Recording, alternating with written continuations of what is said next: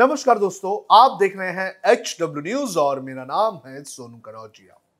अडानी समूह ने कुछ ही दिनों पहले एनडीटीवी के 29.18% शेयरों पर कब्जा और 26% शेयर्स खरीदने का खुला ऑफर दिया था, जिसके बाद एनडीटीवी पर अडानी ग्रुप के कंट्रोल होने की चर्चाएं जोरों शोरों में होने लगी।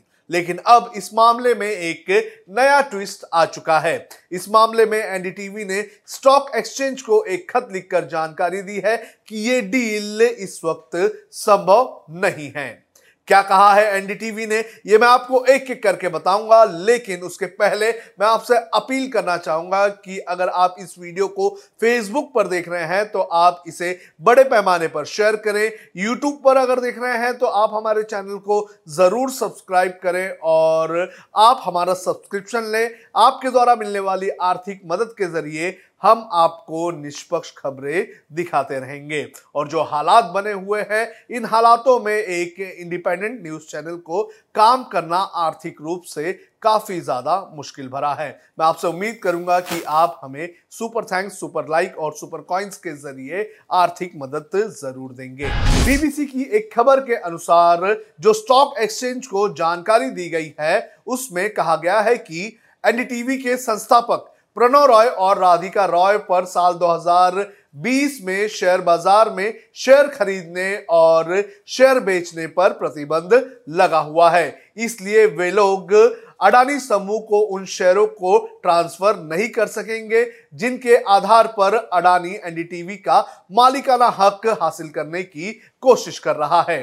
एनडीटीवी ने 2020 के सेबी के जिस ऑर्डर का हवाला दिया है, उसके मुताबिक सेबी ने 26 नवंबर 2022 तक प्रणव और राधिका रॉय को भारतीय शेयर बाजार में ट्रेडिंग करने से रोक दिया है।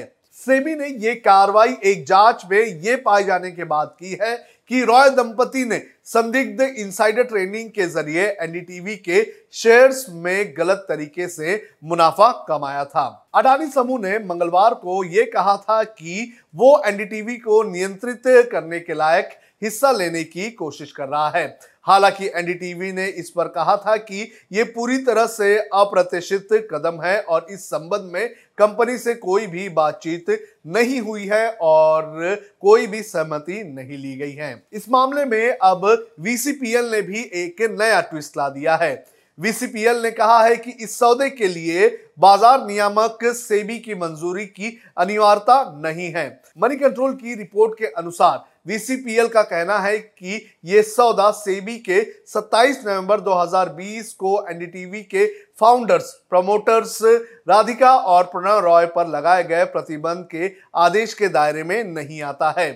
सेबी के आदेश के मुताबिक आरआरपीआर मामले में किसी भी तरह से पक्ष नहीं है। अब वीसीपीएल का क्या है किस्सा इस पूरे मामले में, यह भी मैं आपको बता देता हूं। विश्व प्रधान कमर्शियल प्राइवेट लिमिटेड, ये वो कंपनी है जिसे 2008 में बनाया गया था। प्रणय और राधिका रॉय ने 2008-09 में आरआरपीआर होल्डिंग्स प्राइवेट लिमिटेड के जरिए वीसीपीएल से 4 अरब का कर्ज लिया था।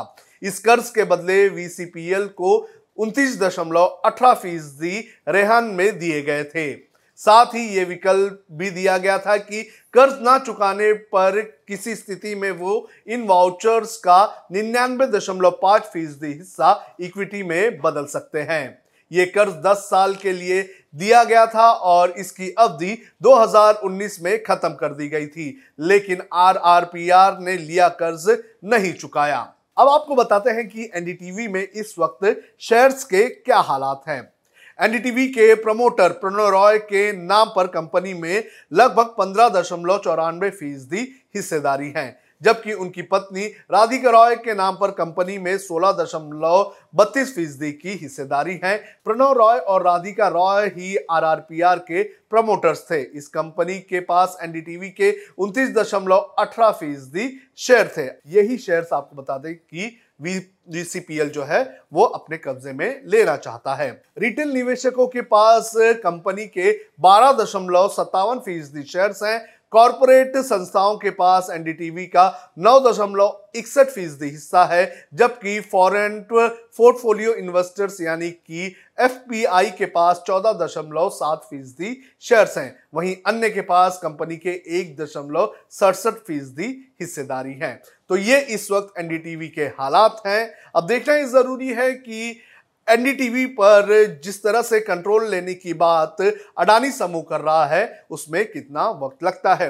कुछ जानकारों की अगर बात करें तो कुछ जानकारों का ये कहना है कि जो कदम उठाया गया है एनडीटीवी की तरफ से उससे ये पूरा मामला निपट नहीं सकता है। हालांकि ये हो सकता है कि अडानी को एनडीटीवी पर कब्जा करने के लिए थोड़ा और समय लग जाए, लेकिन जो कदम उठाया गया है उससे राहत जो है प्रणव रॉय और राधिका रॉय को नहीं मिलेगी, ऐसा भी कहा जा रहा है। इस पूरे मामले पर आपका क्या कहना है, आप भी कमेंट करके हमें जरूर बताएं।